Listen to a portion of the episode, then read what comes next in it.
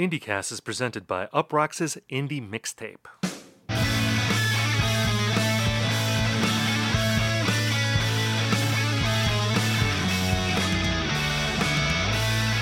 Hello, everyone, and welcome to IndieCast. On this show, we talk about the biggest indie news of the week, review albums, and we hash out trends.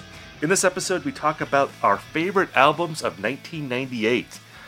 My name is Steven Hyden, and I'm joined by my friend and co host. I wonder if he has $98.4 million to help keep the sphere open.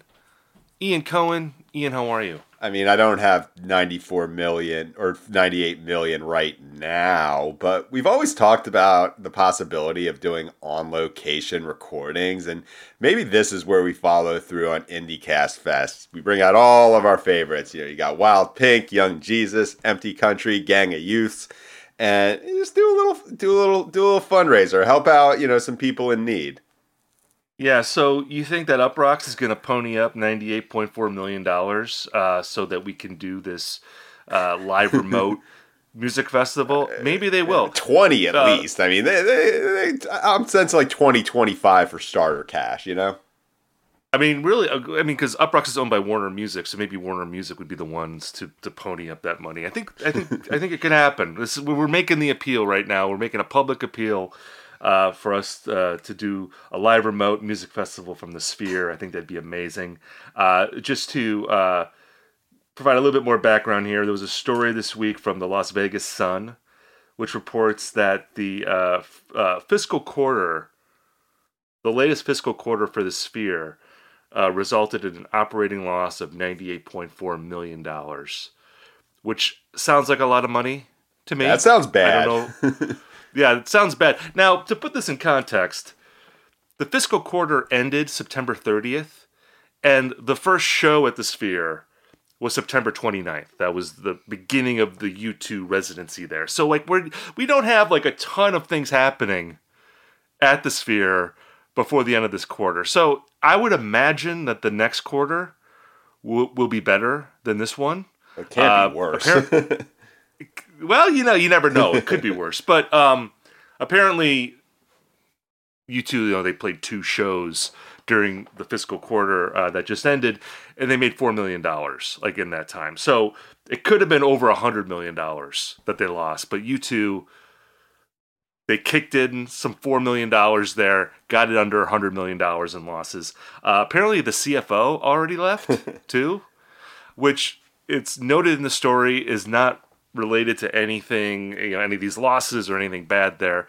Um, I don't know. I hope the sphere doesn't fail. Like, I'm not cheering, I'm not one of these Schadenfreude people who want the sphere to, to fail, in spite of the people behind it, you know, the James Dolans of the world, right. the Michael Rapinos, uh, you know, very, uh, you know, stock, oily music industry characters involved in this thing.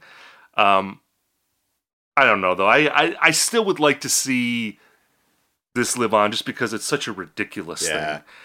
And I've been there, you know, I, I saw the first U2 show there. I wrote about it.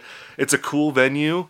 Um, but yeah, I mean, it does seem like the least practical music venue ever created. Yeah. So I I don't know. Hopefully this doesn't portend doom I, for them, but it but it may very well be doing that. I don't want it to fail. I want it to continue on but be weird. Like I really want to see JD and the Straight Shot do like a year-long residency with like one of the backing guys from the Eagles opening. It's just such a I mean, so many things are moving to L- Las Vegas right now. We have like several sports franchises doing that, and it, we're we're hearing about like how Las Vegas and Utah are like the future of America. and I don't know. I think the Sphere, at the very least, needs to exist as a symbol of you know like 2022 2023 boom time so um yeah i'm hoping this isn't grand opening grand closing yeah we'll see what happens um, speaking of grand closings, uh, our fantasy draft officially came to an end this past week. Um, for those of you paying attention, and I know that you all are, you're on the edge of your seats. Uh, we had an incredible situation going into into our last matchup where we were tied going into the last matchup. I, I, I still can't wrap my mind around that. That seems like such a mathematical anomaly that that happened. But it did through four albums for both of us.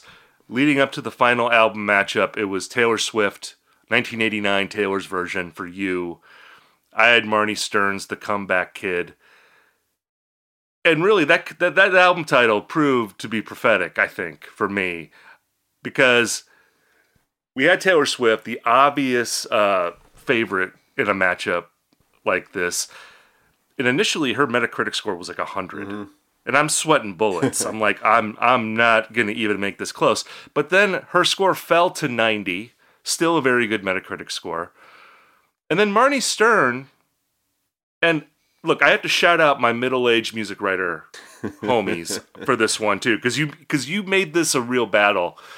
The Metacritic score for Marnie Stern was 85. Solid number. Obviously, yes, obviously I, I fell short, but I'm calling it a moral victory. I, I I feel this is a moral victory for me.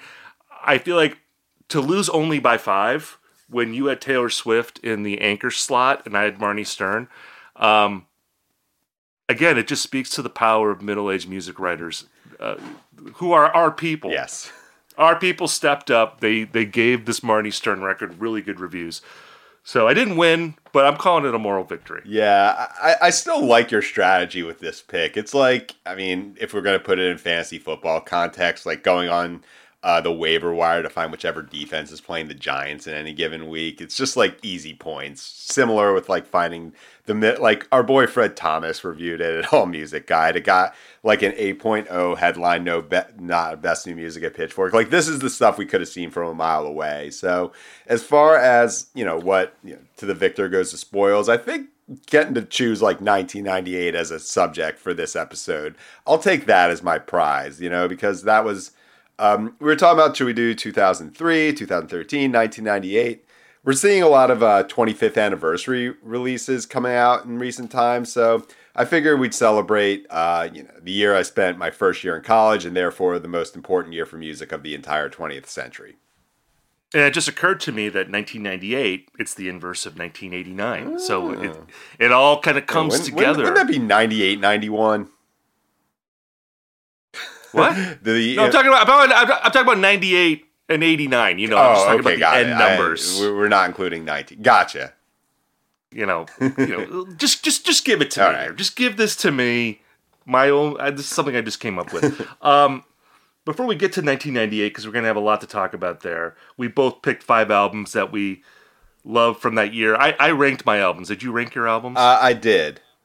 Okay, good. So, and we don't know what the other one picked, so that'll be a, a really fun discussion talking about 1998. But before we get to that, let's let's do some mailbag uh, emails here. It's great to hear from our listeners. Even this week, when uh, we had some emails complaining about our last episode, uh, th- there were some upset people that we did not name the band that we talked about not enjoying.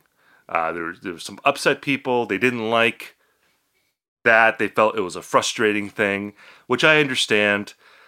We're probably going to talk about that band at some point, and I think fairly soon. Uh, so I'll just leave that there. Uh, but uh, to all the people who are upset, I understand, but it's also kind of funny to me that we didn't name the band. It's perversely funny that we talked about this band and didn't name them. Um, you want to read our first letter? This is not about that. I think they mentioned it a little bit at the at the beginning, but this is not complaining about us not naming the band. This letter. Yeah, we're, it's like TI's I'm talking to you, where we don't name the actual person, um, and that's all the more powerful for it. Um, so this comes. Exactly. Like, like like if we had just ripped that band, by the way, like no one would have cared. Yeah. The fact that we didn't name it made it way more interesting. Although I'm just saying that. Although I did get some uh, text messages and DMs from people who knew exactly who we were talking about. Um, Yeah, yeah. I feel like it was kind of obvious. If you or it was know more us, obvious yeah. than I th- yeah, but anyway. All right, this comes to us from Mike from Kansas City, Missouri, and just giving a little uh, name drop here. Close to where Kevin Morby and Waxahatchee, you know, she does have a name, uh, own a house. Uh, Ian and Steven, I think you should take some time to flex a little. I agree. In your last episode, you went down the path of how you can negatively impact a band through coverage. What about the other side of the coin? Let's hear about a time when you had an impact in a band's trajectory. Maybe you were first on the artist, or maybe you just did coverage that put them on people's radar. Either way, let's not do the humble dance. I can hear Ian right now questioning his impact with the view with something like technically it was so and so on his Substack that really broke the band. This mailbag is simple. Can we hear your flex for a minute? Mike from Kansas City. All right, so Mike is asking uh, Are there instances of, of bands or artists that we feel that we played a role in exposing them to a larger audience? Uh, I am going to be a little humble before I talk about this because it, it, does feel weird to take credit for a band's success. I, I, I do think that that's wrong for any music critic to do, even if you were a booster of that band, even if you wrote about them early on. Uh, I, I think in the grand scheme of things, any artist that breaks through in a big way, it means that they have either been put on a really good playlist somewhere or they've been embraced by radio. Like that, those are the things that really matter, I think, in terms of reaching critical mass. Having said that, there are a couple artists that I would say, like, oh, I think I helped them along early on. One would be Gang of Youths. I think I was on them pretty early. I'm, I'll take some credit for that. I feel like I was pretty early on Big Thief back in the masterpiece days when they weren't being written about a ton. I wrote about that record. I put it in my top 10 list. I'll take a little bit of credit for that. But the band that I think I feel the most not responsible for, but I would maybe take the most credit for. And again, this is a small amount of credit, not a huge amount of credit, but more credit relative to uh, other groups. I'd say the War on Drugs. I was on the War on Drugs early on, writing about them, going back to you know the Future Weather EP. This is pre-slave ambient interviewing Adam for the AV Club. And I feel like I've heard from the band internally that they feel like that is true as well. So I will say the War on Drugs for me would be the band. What about you, Ian? Um, yeah, Mike's got me dead to rights. I, like I know deep in my heart that you know some of the writing I've done has made a difference. I, I've seen like stuff I've said on Twitter being used in a press release, which always makes me feel kind of uncomfortable. Um, because you never want to feel like responsible for a band's ultimate success. Like you know, you can say things, you can praise them, you can write good reviews, pump them up, but then when when it when it crosses the line, when it feels like oh, like my you know reputation's at stake or I'm invested in it, it it's a little uncomfortable. But you know, at this current moment, I appreciate Mike giving us the opportunity to gas ourselves up. You know, I'm in the process of, um, you know, getting a book proposal off the ground, and a big part of that is trying to convince people that like I'm a good investment. So I gotta kind of uh, pipe it up for myself, and so as far as that goes, um, it was really interesting to see uh, Patrick Lyons, friend of the pod's 10 year anniversary piece on The World's a Beautiful Place Whenever, If Ever, which singled out this review I wrote. It was like a 7.8 in the C slot at Pitchfork as not just like a big deal for the band, but for like emo as a whole. Um, I found Dan Ozzi, another friend of the pod, saying that um, a lot of what happened at that time was like driven by the personal taste of one critic. Um, again, this music was happening for like five years and more before like I started paying attention to it. But you know what? Like I, I guess I can not take credit, but say that like the stuff I did then like made a difference. And I think that's like kind of my ultimate legacy at this point as a writer. You know, it's like, oh, this guy actually paid attention to balance and composure um, in 2013. So you know, I, I think my writing didn't make these bands popular, but at the very least, I think it put them in a discussion they hadn't been in before. And I put, I did feel like I went out on a limb back then. So again, like this is like the most uncomfortable I think I've ever felt doing this podcast, um, talking about this stuff. But you know, Mike, I appreciate it. Also, shout out to Kansas City. I've had a couple, like three people I know from San Diego move there in the past two years. I ate Bert, I ate burnt ends at LC's one night. Good time.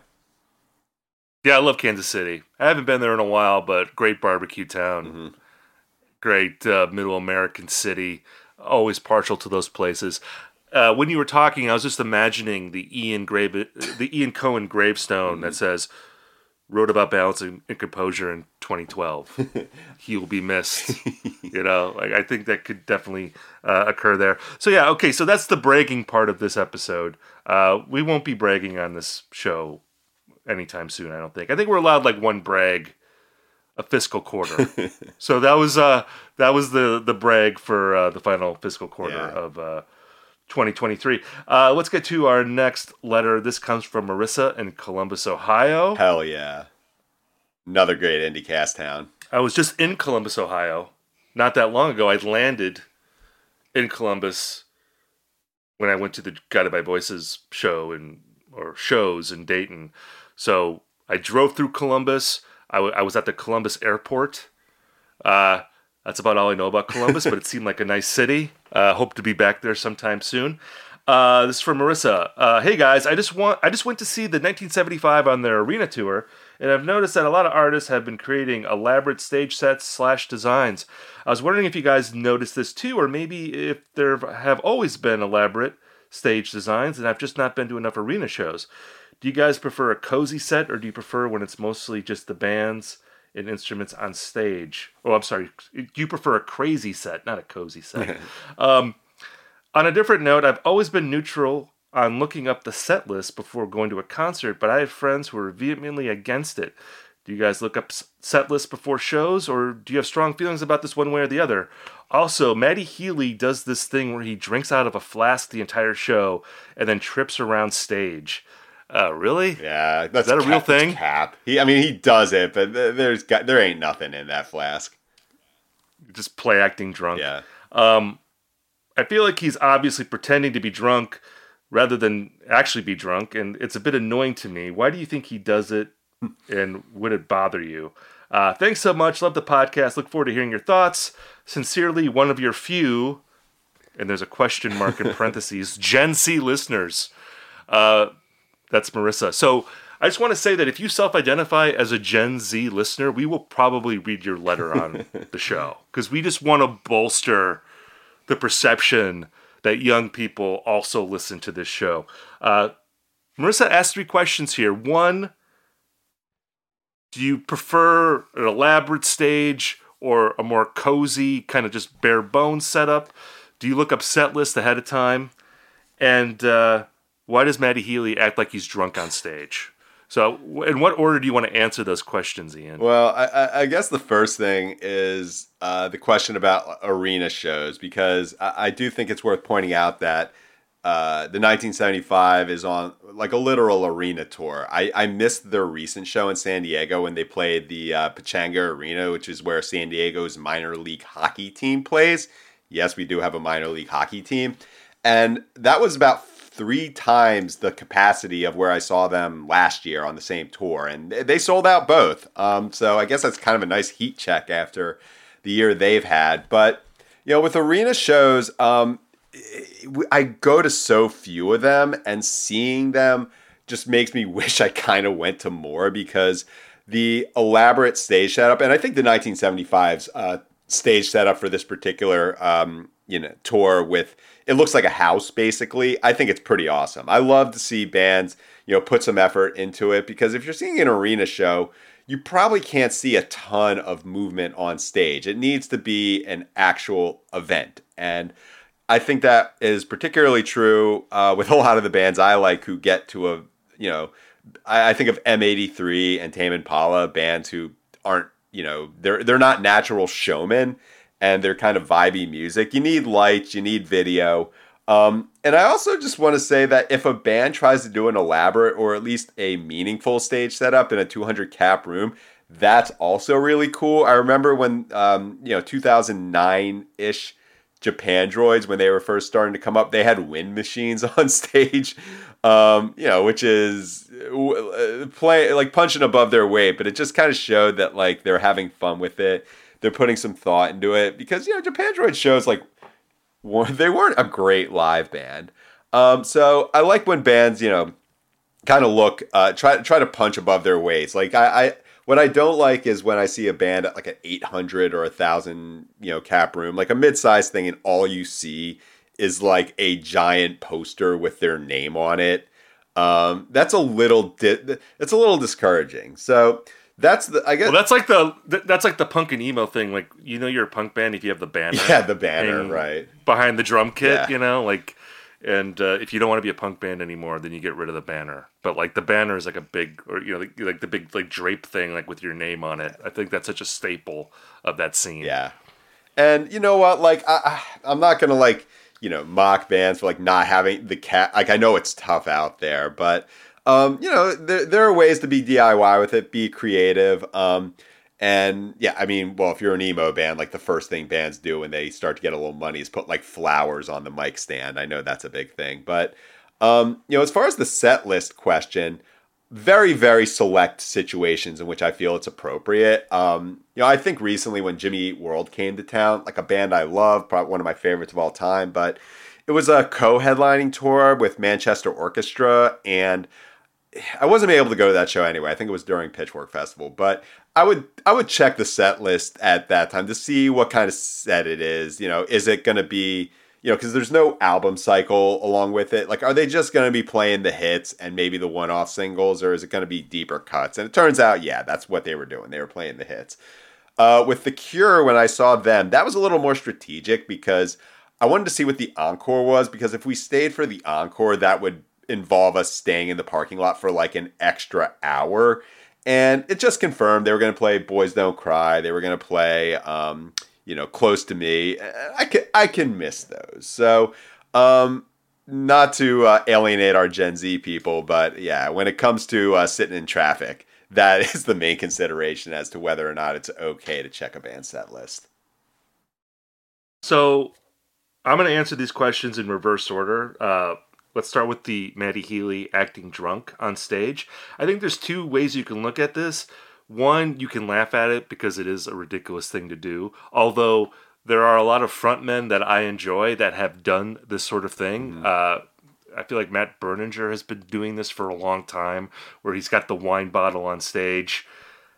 There have been times where I actually thought he was drunk on stage, so he may not. I think been... he is. Yeah, I don't know. It's hard to tell. I think I think he's at the point now where it's probably more play acting than actually drinking.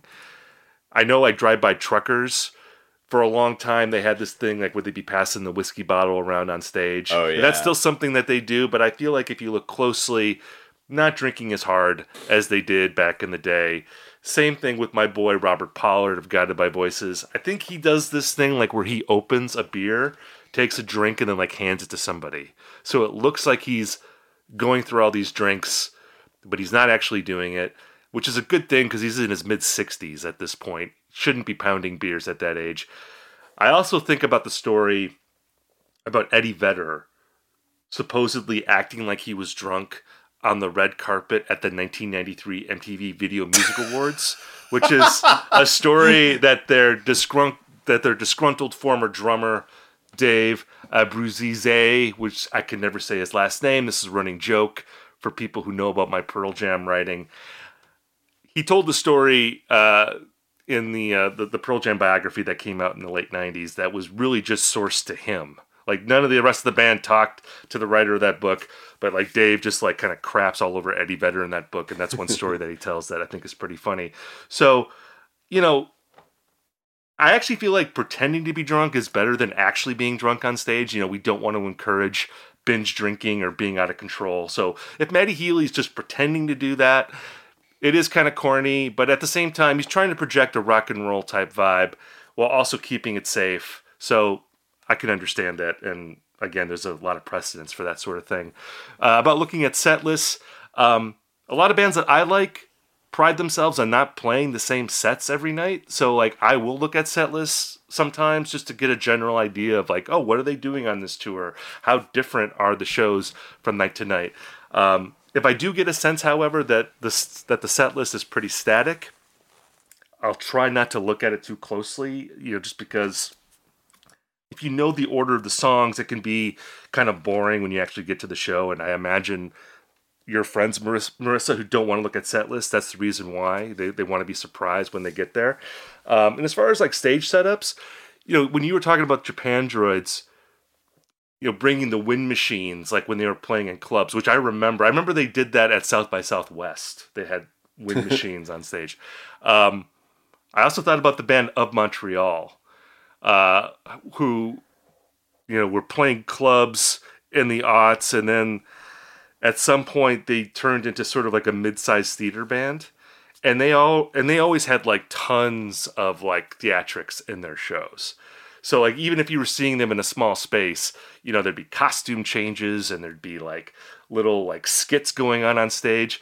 And uh, it is another level when you see a band playing in a small room where they have all the theatrics because when you're in an arena you expect that sort of thing and it looks larger than life and you're a little more removed from it but like when you see someone like in a crazy costume gyrating in front of you and they're only about 10 feet away uh, it's pretty weird it's pretty uh, it's pretty great actually i mean of Montreal was a great live band i don't know if you saw them back Yeah. in the day Oh, I did. Like uh, skeletal lamping era, just a lot going on. Yeah, it was- in that. It's insane. They're a band. I feel like I've I've seen them being I've seen them bubbling up lately, like on TikTok and Huh. places like that. They seem like a band that is ripe for a resurgence. I could see them in a way making more sense in the current indie world than they did in the aughts. Like they were, I think, much more sort of outside of like what everyone was doing at that time. But now this sort of like sexually omnivorous uh, glam funk indie rock band that just seems like that would totally go over really well in in 2023 so uh, you know the gen zers out there if you haven't listened to of montreal like go back to those records from the odds i think you're going to find a lot of gold there Yeah, I, I also think that uh, some of the things that of Montreal were doing back then, uh, you cannot get away with now. The whole uh, Georgie Fruit alter ego. I think uh, Kevin Barnes would take, uh, you know, would, would scale that back a bit. But yeah, I think that there is. That's a. Ve- I, I see that as a band that people can rediscover and get a lot out of, especially with like the renewed interest in Elephant Six. I mean, they were of that world, but definitely not. Um, you know, like Apples in Stereo or Neutral Milk Hotel. Fascinating band. Great, great, great live, great, great live presence as well. yeah they were like the only elephant six band that was interested in sex like all the other elephant six bands are like pretty sexless but like of montreal is in the totally opposite direction it's like elephant six plus prince essentially is like what they were doing so it's very interesting band um, all right let's get to 1998 the best albums of 1998 according to you and me we're talking about 1998 because it's 25 years ago. The uh, ostensible excuse that we have is that REM's uh, 11th album, Up, uh, is uh, being re released uh, this week. It, the reissue is out today. The album was remastered, and there's a bonus disc of mostly live tracks that they recorded for Party of Five, of all places. I don't know why they picked that show in particular. There's like a lot of 1998 live recordings of REM. They they were touring a lot at that time and they were doing a lot of television shows.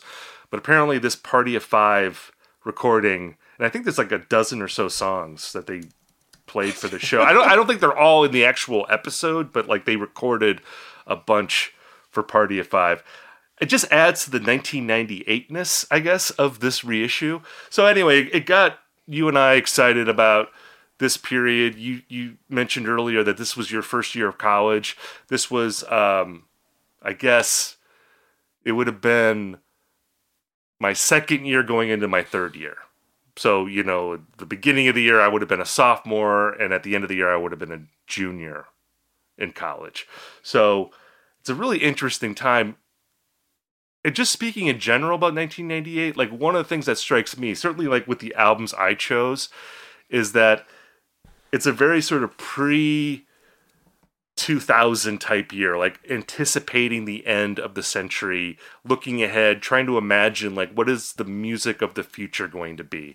It seems like that was something people were very conscious of in the late 90s particularly in indie rock. I think you had things going on where people were reacting to like the alternative rock thing that was so big in the early part of the 90s this very sort of macho guitar centric type rock and you started seeing people going in the opposite direction where they were drawing from non-rock influences and you know like jazz and krautrock. I guess rock is in the name of krautrock but it's a different very different kind of rock music um, electronic music uh, and and melding it with an indie sensibility, which sounds kind of weird to say now because we're just used to music not fitting into a strict genre. But back then, you know, the idea that like, oh, you could be a rock band, but also have like a song with like hip hop beats on it, or that you could be a rock band, but that sounds kind of jazzy. Like that was a unique thing in '98, and you see people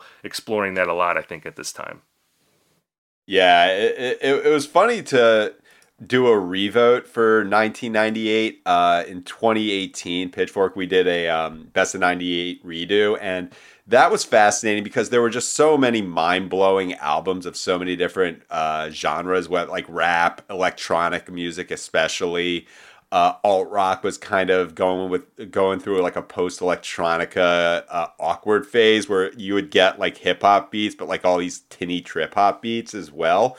Um, and you know, it was post OK Computer, pre Kid A. I think of it that way. But the really funny part was that you know when I think about like all these albums, which I consider to be five star like classics, you know, like Deserter songs, like these are albums that aren't going to make my list. Uh, Mercury Rev's Deserter songs, like Sparklehorse, Good Morning Spider, of course, Smashing Pumpkins Adore. These are all like incredible and all considered classics in a way, but like those are the number 23, 27, and like number 40 albums. Like something had to be that back in 1998. And it was also funny to see the contemporary treatment of certain records, like Elliott Smith XO getting three stars from Rolling Stone, which. Uh, you know, it reads more positive than the review, or like a B plus in Entertainment Weekly. So I guess it's just like it was a fun reminder of how an album's history isn't always like you know secured in the moment. Like back in 1998, you know there might have been people who heard I don't know like Aquemini or uh, Miseducation of Lauryn Hill and maybe felt a little ambivalent about them. Well, let's look at the Pazz & Jop list from 1998, the Village Voice uh, survey of critics, what they voted on as the best albums of that year, and this is a in the moment snapshot of what was critically acclaimed in 1998. Number one, you have Lucinda Williams, Car Wheels on a Gravel Road. Number two, Lauryn Hill, the mis the miseducation of Lauryn Hill. Number three, Bob Dylan Live 1966, which huh. is a great. That's the Royal Albert Hall like yelling Judas at Bob Dylan when he plays like a Rolling Stone on his first electric tour truth be told, that might be my favorite album released in 1998, but I didn't put it on my list because it's an archival record. Uh, but that's an amazing album. Billy Bragg and Wilco's Mermaid Avenue at number four, XO by Elliott Smith at number five, Aquemini, OutKast number six, Is This Desire by PJ Harvey number seven, uh, Air's Moon Safari at number eight, Hello Nasty by the Beastie Boys at number nine, and Rufus Wainwright's self-titled debut at number 10. Uh, just to go back to that thing you were saying before, that Pitchfork uh, revote on the albums of 1998 that they did in 2018. I'll just do the top five. Number five, Boards of Canada. Music has the right to children. Number four, Neutral Milk Hotels. In the Airplane Over the Sea. That's an interesting placement for that album, considering Pitchfork's past boosterism of that album. I'm curious if we're going to talk about that album later on. Uh, Elliott Smith, XO, number three, Lauryn Hill at number two, and OutKast at number one. So um, that's just giving you an idea of how people felt at the time and how people felt, uh, I guess, what was that, 20 years after the fact. But let's throw all those lists in the garbage because now Ian and I are going to offer the final definitive word on the best albums of 1998. So, Ian, I'll let you go first. Again, we have not seen each other's lists so I don't know what's on your list. I'm curious if we have any crossovers. Uh, it's possible that we do, but I don't know. What is your number five album, Ian? So I, as we do with these lists, I, t- I struggle with you know picking my five favorite and like what I think are the five best because I, I just I have to I have to acknowledge the context of 1998, which is you know me being in my freshman dorm for like the first time like buying cds at the um you know the student bookstore and just having my mind blown every single week seemingly. And so um, i have to pick something that represents both the kind of the the the, the, the real formative experiences but also like me not knowing jack shit about music in general. So the most 1998 album that I still love that I have to include is UNKLE Psyence Fiction. Ooh. By no by no means do I think this is like one of the five strongest artistic statements of 1998, but um, this just puts me back in the in a in a mindset where I was so hesitant to get an iPod because my CD rack was not only the most important, maybe even the only piece of furniture I Well, owned. wait, but, but, like- but there were no iPods in 1988. That, that, well, yeah, I'm saying, but like this, this is like kind of uh, describing like the lead up to it, right? Because, um, you know, back in 1998, like when I was forming my self identity, uh, which was through the CD rack, it's like this guy owns Mobb Deep and Modest Mouse. Like you have to have that up front, and you know, UNKLE was a project of uh, DJ Shadow, who's two years removed from Endtroducing, and James Lavelle. And this is like the most CD rack album you can make in 1998. It had like Kool G Rap, it had Thom Yorke, it had Badly Drawn Boy doing a metal song before anyone knew who he was. It has a couple of fake trip hop songs. Uh, of course, Richard Ashcroft and peak pomposity doing Lonely Soul, which is like 28 minutes long. There's also, I did not know this, uh, maybe it was a bonus track or a hidden track. There's also a song with Ian Brown from the Stone Roses.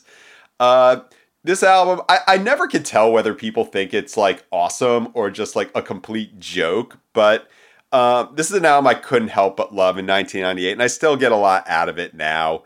Um, it, it's just a really fun, extremely 1998 album. So I have to honor that uh, by putting it at number five. And this goes back to what I was saying in our intro to this segment the idea of different kinds of music coming together and that being almost the point of the record. You know, that's something that just happens organically, but we're, we're sort of front loading the idea that, oh, isn't it daring that Thom Yorke of Radiohead is on a record with DJ Shadow and they're doing this sort of hybrid of like what Radiohead does and with a more electronic thing. And this is, of course, before Kid A, so it's like right after OK Computer. So that just blew people's minds in 1998. I love this record too.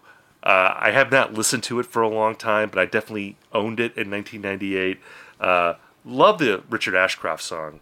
I'm totally on board with Lonely Soul. I think that's a beautiful song. I want to put it on after we record this episode. Actually, I'm gonna I'm gonna marinate in all 27 minutes of that song. it's great. Um, so my number five album. Now I'll just say like my list. The criteria was I was looking at 1998 albums and I was like, what am I most excited about listening to right now? Like that was my criteria. So when we talk about the great albums of 1998, like the Aqueminis and like the Lauryn Hill record, or like In the Airplane Over the Sea, you know, I can acknowledge the importance of those albums, but like I'm not that excited to listen to them. I, I I've just have lived with those albums for a long time. I've read about them.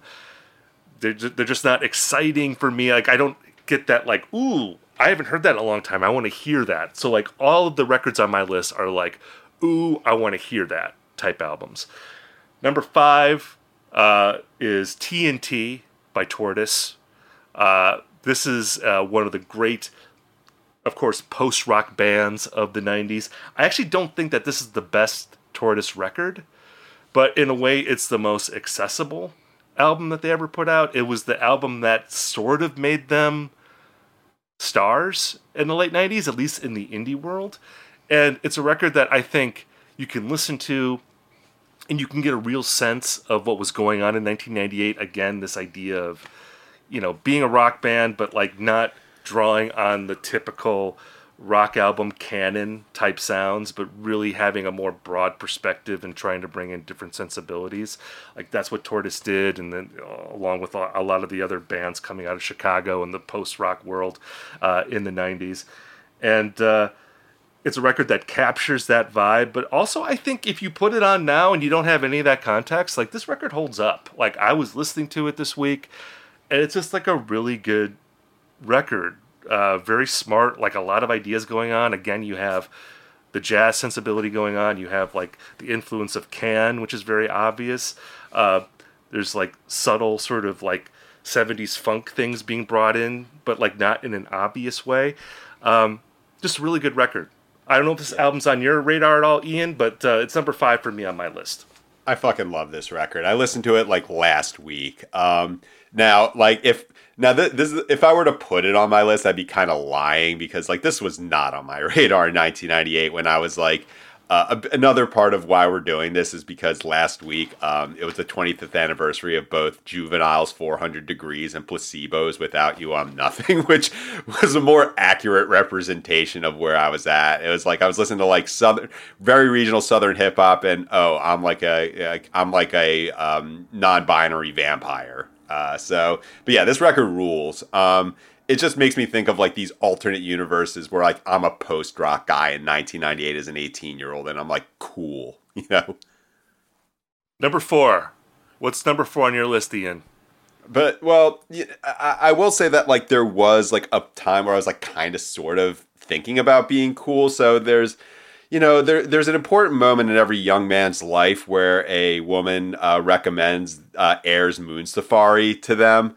Uh, so that's going to be at number four. Um, and that happened to me in my first uh, semester of college in 1998. Now, I had worked at The Gap um, in my senior year of high school, so I was kind of quasi aware of bands like Stereolab and um, who were doing kind of a loungier, easy listening sort of thing. But, um, you know, when I heard it on Moon Safari, that just really blew my mind that, like, this was contemporary music, you know?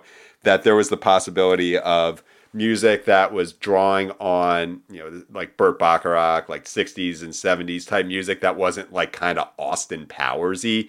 Now, mind you, like I was still like a total fucking dork. Uh, so, you know, more often than not, I, when I was listening to this album, it wasn't because I was like, you know, hooking up with a girl. It was like more often than not, I was, you know, getting high with my friend Carl and playing Tekken. Um, but nonetheless, like this one holds up extremely well. Um, so Air had a surprisingly strong career. You would think that like this album would just be them doing that, but like lesser versions of it. But um, yeah, Air built up a pretty interesting catalog, and this kind of threads the needle of being both an album that was like mind blowing specifically because I was 18 years old and never heard anything like it before, but is still something I'm excited to listen to in the rare times I put it on. So this is our first repeat. Uh, this is oh. also on my list. Uh, I'm going to hold off on talking about it until I get to where it is on my list. It's higher than number four, though, for me. Uh, I'll just say, speaking to your point about Air having a surprisingly uh, strong career, I totally agree with that. And I would say that, you know, like their score for the Virgin Suicides, as well as their album Talkie Walkie, I totally put on the same level as Moon Safari. Those are two just brilliant records. I'm a huge Air fan. Uh, so yeah, I'll hold off on talking about Moon Safari here in a bit, but I'm a little surprised that this is an album that's on both of our lists. There's other albums on my list that I thought might be on your list, but I wasn't expecting Moon Safari, so that's very interesting. Um, my number four list is a record that involves uh, one of the most well-known legacy bands in indie music of the last 25 years. But I feel like this album, in a weird way, doesn't get included in the narrative of, of, their career, even though I think that this album was absolutely crucial in establishing them as like a presence and you know getting people excited about who they were as a band. Uh, the album I'm talking about is Mermaid Avenue, and it's the album by Wilco and Billy Bragg. Um, this is the album where those two, uh, where Wilco and Billy Bragg got together, and they had this stack of Woody, Guth- uh, Woody Guthrie lyrics, and they wrote music for it and ended up with some of the like most loved Wilco songs, starting with California Stars. You know, like one of the songs that they are guaranteed to play every single night. But there's also, uh, you know, like uh, like One by One is on this record. Uh, you know, the Jesus Christ for President is on this record. There's like a lot of just like beautiful songs. And again, I feel like when people talk about Wilco, you know, you talk about being there, being like the first kind of big statement that they made as, as a band, and then you have Summerteeth, being like the curveball in the 90s. Mermaid Avenue was like right in the middle of those two albums. And I really feel like this is where a lot of people got on board with them because it is the halfway point between Being There, which is this sort of classic rock sounding album, and the more experimental power pop moves that they're doing on Summerteeth. Mermaid Avenue is like the sweet spot between those albums. And I think like you put that record on, it is some of the most sort of effortlessly enjoyable music that Wilco ever made. And I would also also add the second Mermaid Avenue album too. Like that's a great record.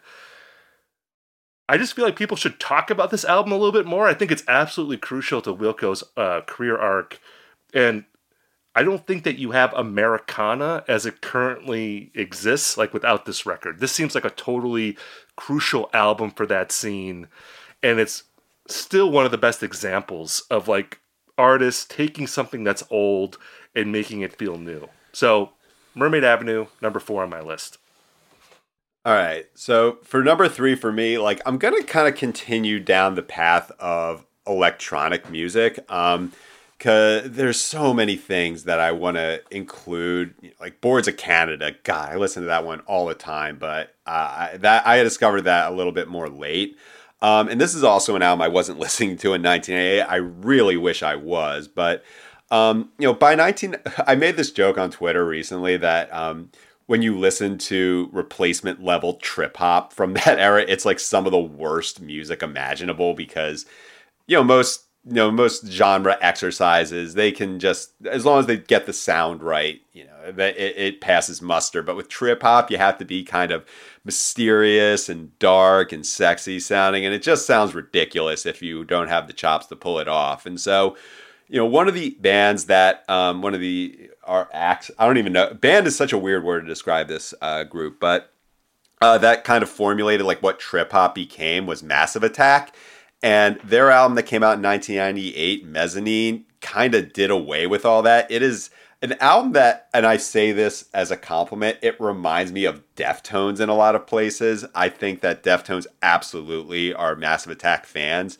where it has those breathy, unusual melodies, but this very heavy sub bass and guitar. They have uh, Man Next Door, which samples uh, When the Levee Breaks, and also 1015 Saturday Night by The Cure, which is also Deftone stuff. And this is just like an album that sounds incredibly badass at all times. Like, I can't stress how important that badass nature of it is.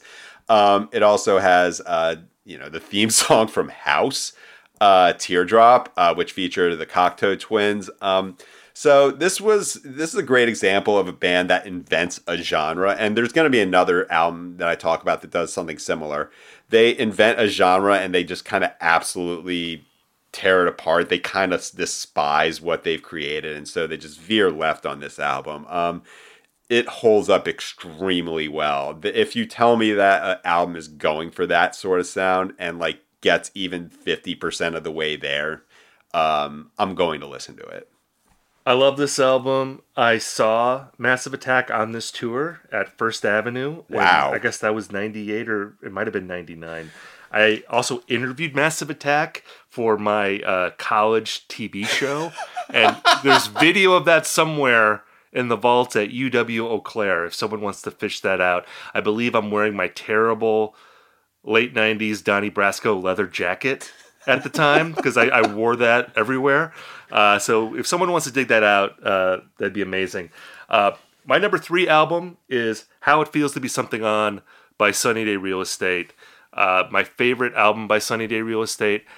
And I feel like maybe this might be my favorite emo album of all time. I don't know if that's like an acceptable choice. I'll let you judge emo decide hmm. that for me. But uh, I think the reason I like this record so much is because it sounds as much like a U2 record as it does an emo record. This is like Sunny Day Real Estate coming back after that hiatus and just sounding like a big, larger than life rock band. And the songs here I think are great, but I just love the sensibility of this record. And I feel like the next record that Sunny Day did, The Rising Tide, tried to sort of repeat what they did on this record, but they didn't get there. I think that this album, to me, when I listen to the early Sunny Day Real Estate records, I feel like it's building to this. As much as I like Diary and, and LP2, I think that the refinement of their aesthetic on this record, to me, this like when I listen to this record, it feels like the record that Jeremy Enigk was like fantasizing about making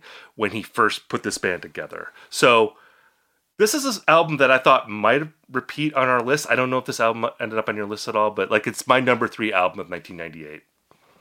Yeah, and it's also my number two. Like I was thinking about like pivoting because I have like a like I had a list of like maybes that I could just like kind of riff on, but um I think I got to be on brand just a little bit because you know I kind of um previewed that by talking about Massive Attack. Um because yeah, this is an album that is I guess just considered emo only because of the band that made it, but uh you point out like di- like diary itself does like barely sounds like an emo record. It does like it sounds like a record that was released on sub pop in 1994 which it was. And um it's funny because the first album i bought by sunny day real estate um you know i'd heard of them. I had probably heard seven or in circles on mtv back in like 94 on 120 minutes. But the first album of theirs i bought was the rising tide. And I did. All I kept reading about was like how they tried to sound like U2 back before, um, you know, all that we can't leave behind came out and like U2 were back. So they were kind of doing that U2 thing when it was still kind of corny. It was compared to Rush uh, moving pictures. And um, yeah, when what I love about this album now is that um, is it better than Diary? I don't know, but it's an album I can listen to more frequently and without the baggage. And it also sets up this template uh, that I would use going forward to describe other albums of this nature, which is an emo band making like a indie rock record. Uh, I compare Hotelier's goodness to this album a lot um, in terms of its spirituality and searching nature. Uh, you know, like The World is a Beautiful Place, Harmlessness comes to mind. A lot of records that came out in 2002, 2003 from this from this uh, wave similarly, but um, yeah, fun fact. Um, I was told that when Pitchfork did its 25th anniversary um, show, uh, I think Animal Collective played. They had this um, wall of all their number one albums that they voted on. You cannot find this on the internet. I cannot find any evidence of it, but apparently, How It Feels to Be Something On was that number one album during the initial vote. Uh, when we revoted in uh, 2018, it was like number 32. It was behind like Gastr del Sol or something like that. So it just kind of reminds me of like what it might have been like to be a writer back then. So that was my number three, and it was your number two album, mm-hmm. How It Feels to Be Something On. My number two album is American Water by Silver Jews. And in a way, I feel like this, if I had to pick the best album of 1998, I think I would pick this one. I think it's a record that people loved in 1998, but in retrospect, it just seems to have grown in estimation in the same way that you know we talk about Elliott Smith XO. I mean, it did well on the uh, Pazz and Jop poll, but it wasn't quite considered like the all-time classic record that we look at it now being. And clearly, XO has been a record that still has a huge influence on like new singer songwriters today.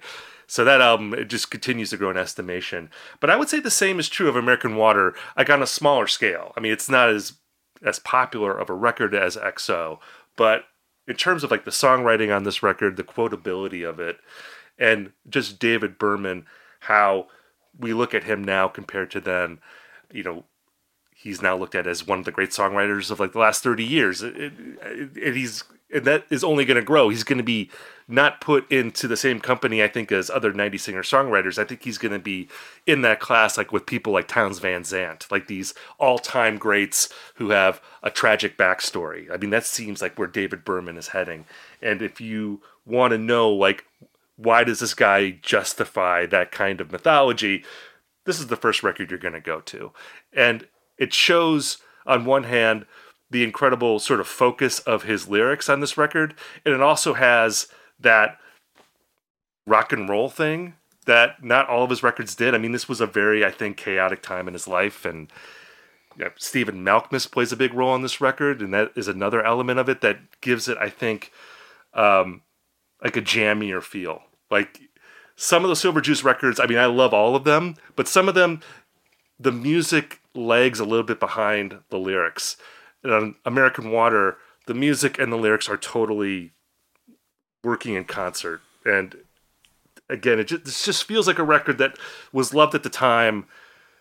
But when I go back and look at that year, I just feel like this is a record that I that I that I gravitate to, and it just seems like it's going to continue to grow in estimation as we get farther away from that year. All right, so heading into my number one, um, I just got to preface by you know we we've talked about this a bit as far as like albums that come with like a lot of baggage and this acclaim and it's burned into our brain, so like we can't get anything new out of it. Um, you know, recently my wife was out of town for the weekend, and like what happens in that, it's like I'll get home from work and it's like, I want ice cream. I'm going to drive 25 minutes out of the way to a place I've never been. And I think I'll listen to OK Computer. That will take up the amount of time it takes to get to and from.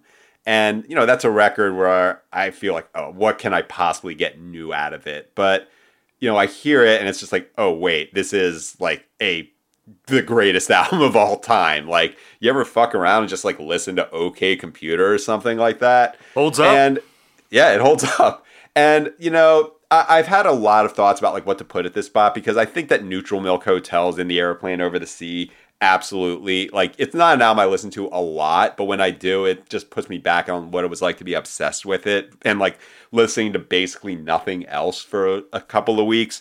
Same with Elliott Smith's XO. Um, that was the first Elliott Smith album I had heard. I thought the guy with the beard on the cover was him. So that's how little I knew about Elliott Smith when I bought it. But uh, at number one, I got to put like not just my favorite album in 1998, but maybe one like a very short list candidate for my favorite album of all time. That is OutKast Aquemini. Um, it really uh, blew my fucking mind when I first heard it. Like I, it was like hearing not just uh, you know, like a Funkadelic or like a Sly Stone or a Stevie Wonder an album real time, but like that, but also um, some of the greatest rapping ever committed to tape.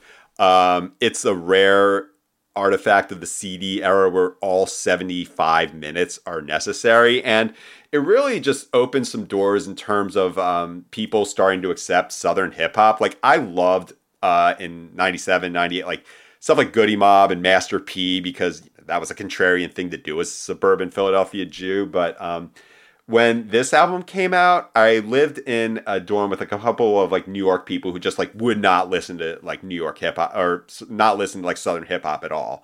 And when this got five mics in the source, they were like, okay, maybe there's something, you know, there maybe there's something to this. And of course, on like the they have a sample at the end of the album from when they were at the Source Awards, like, and they say that South's got something to say, all. And so this one I still listen to because you know, some people might argue that Stankonia is their masterpiece, but this one isn't as overexposed as Stankonia or the Love Below uh, Speakerboxxx. So uh, I still just get so many new wrinkles out of it. And it just reminds me of like what it was like to like really legitimately have my mind blown by music. Um, it's a really rare thing to experience. So again, an album that changed my life when I was 18 and when I listen to it now, I still tap into that even though I've heard these songs like a billion times and can rap them by heart.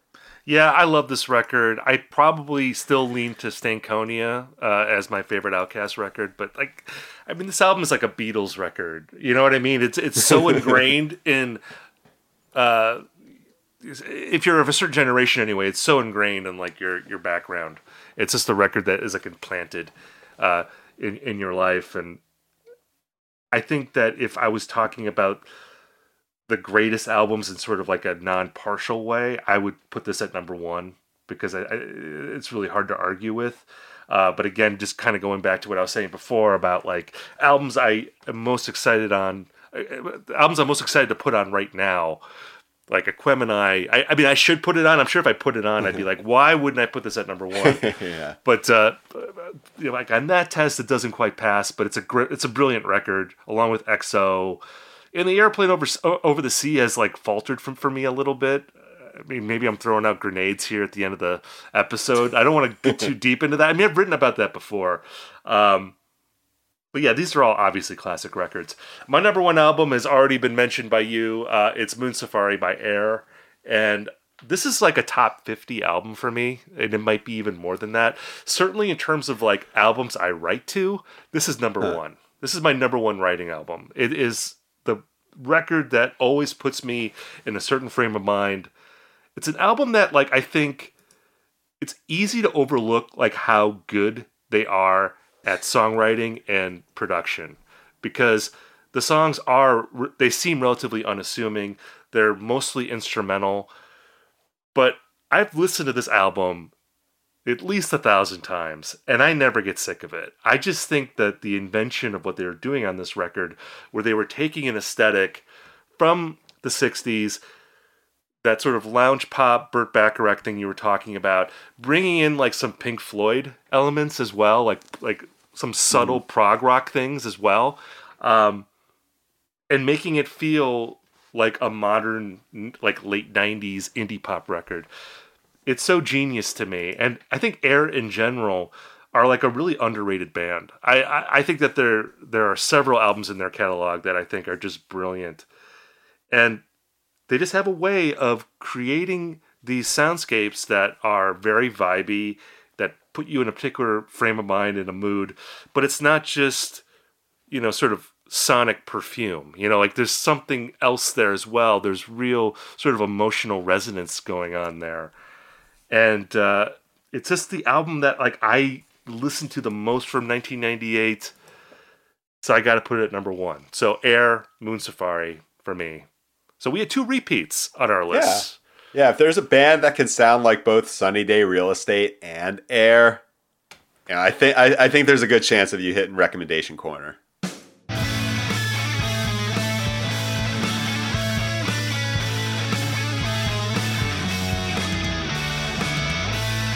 Well, now we have reached the part of our episode that we call Recommendation Corner, where Ian and I talk about something that we're into this week. Ian, why don't you go first? Well, God, I, I, I, highly recommend if anyone can get their hands on Steve uh, interviewing Massive Attack for a college newspaper. Like I'm so stuck on that because like no, I'm like this, college. This it's the yeah. college TV station, so I'm on oh, camera. Word. That's why I'm talking about the Donnie Brasco leather jacket that I was wearing.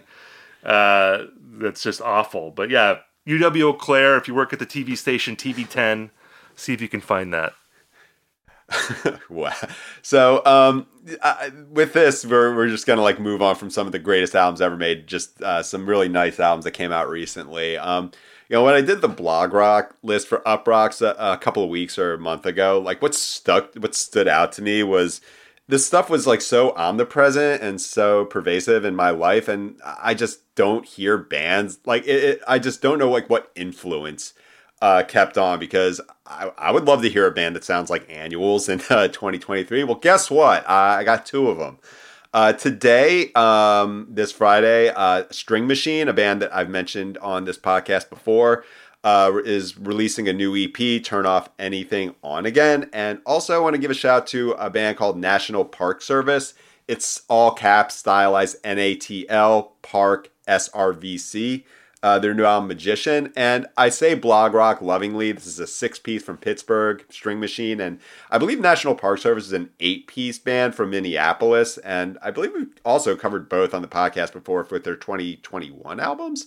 Um, but either way, um, you know, both of these are very just bringing back that 2006 style sound of you know, very earnest, uh, striving, uh, very earnest and striving melodies, all hands in sort of arrangements. There are strings, there are group vocals. Um, I, I'm not going to say that this is going to be the sort of sound of the of the culture in uh, you know in this year and going on the next, but you know they love what they do. They are very in touch with who they are, and if you enjoyed that blog rock list in uh, you know in uh, 2023, I would check out both these things. So String Machine, National Park Service, uh, kind of a dual recommendation corner.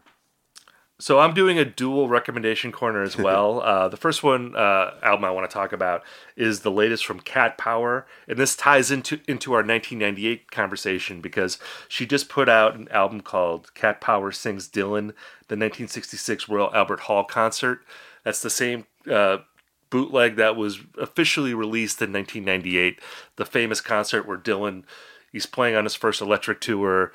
He's being booed after every mm-hmm. electric song, and then before like a Rolling Stone, someone yells Judas. Bob says, "I don't believe you," and then he turns to the band and they, he says, "Play fucking loud," and it's a historic moment. Um, Cat Power covers the entire concert on this album, so there's the acoustic set and there's the electric set And like, look, I mean, she's just like one of the great singers that we have right now, and to hear her sing these wonderful songs, it's such a delight. So if you like Bob Dylan or you like Cat Power, uh, this record is a total pleasure. So definitely check that one out. I also want to talk about an album called Reflector, not by Arcade Fire. It's by a Nashville guitarist named Daniel Donato. And uh, I actually saw Daniel play live uh, a few uh, weeks ago, and he's got like a really cool sound. Like, on one hand, he's uh, drawing from this sort of classic country thing from the 1960s, like the Bakersfield country sound of like Merle Haggard and, and Buck Owens, where the Fender Telecaster is really prominent. And I just love that sound, like that country twangy guitar. It's so beautiful to me. So he's doing that thing, but he's also a big Grateful Dead fan. So there's like a lot of jamminess going on as well. So he'll play like a beautiful country song and then he'll go into like an extended jam that kind of sounds like Merle Haggard meets the Allman Brothers. And uh, he's a great live act. I saw him. Uh, he played two sets, uh, three hours, uh, just a really good time. And the great thing about this record is that, you know, jam acts, they often struggle to capture what they do on stage on their record. And he's able to do that. It sounds like a live band. He's capturing the vitality of what they do on stage. And at the same time, he's also a really good songwriter. So you have a great song, and that's always the most important thing. And then you have just like this beautiful playing going on. So it's the best of both worlds. Um, I actually interviewed Daniel recently, and that piece is going to run on Uproxx uh, sometime in the next few weeks. I think he's got a really good future. I'm curious to see where he goes. If he's going to be like the next guy to like you know take over Bonnaroo in the way that like Billy like you know like the Billy Strings of the world and and Goose. You know, I think this guy has the potential uh, to follow in their footsteps. So again, that record's called Reflector. It's by a guy named Daniel Donato. Check that out. Yeah. I like I like how uh, you mentioned the Telecaster. Like that's known for the Bakersfield sound. It's also known for the Urbana Champaign sound. So that's where the Telecaster is the official guitar of IndieCast. Absolutely. Thank you all for listening to this episode of IndieCast. We'll be back with more news and reviews and hashing out trends next week. And if you're looking for more music recommendations, sign up for the Indie Mixtape newsletter. You can go to uproxx.com backslash indie, and I recommend five albums per week, and we'll send it directly to your email box.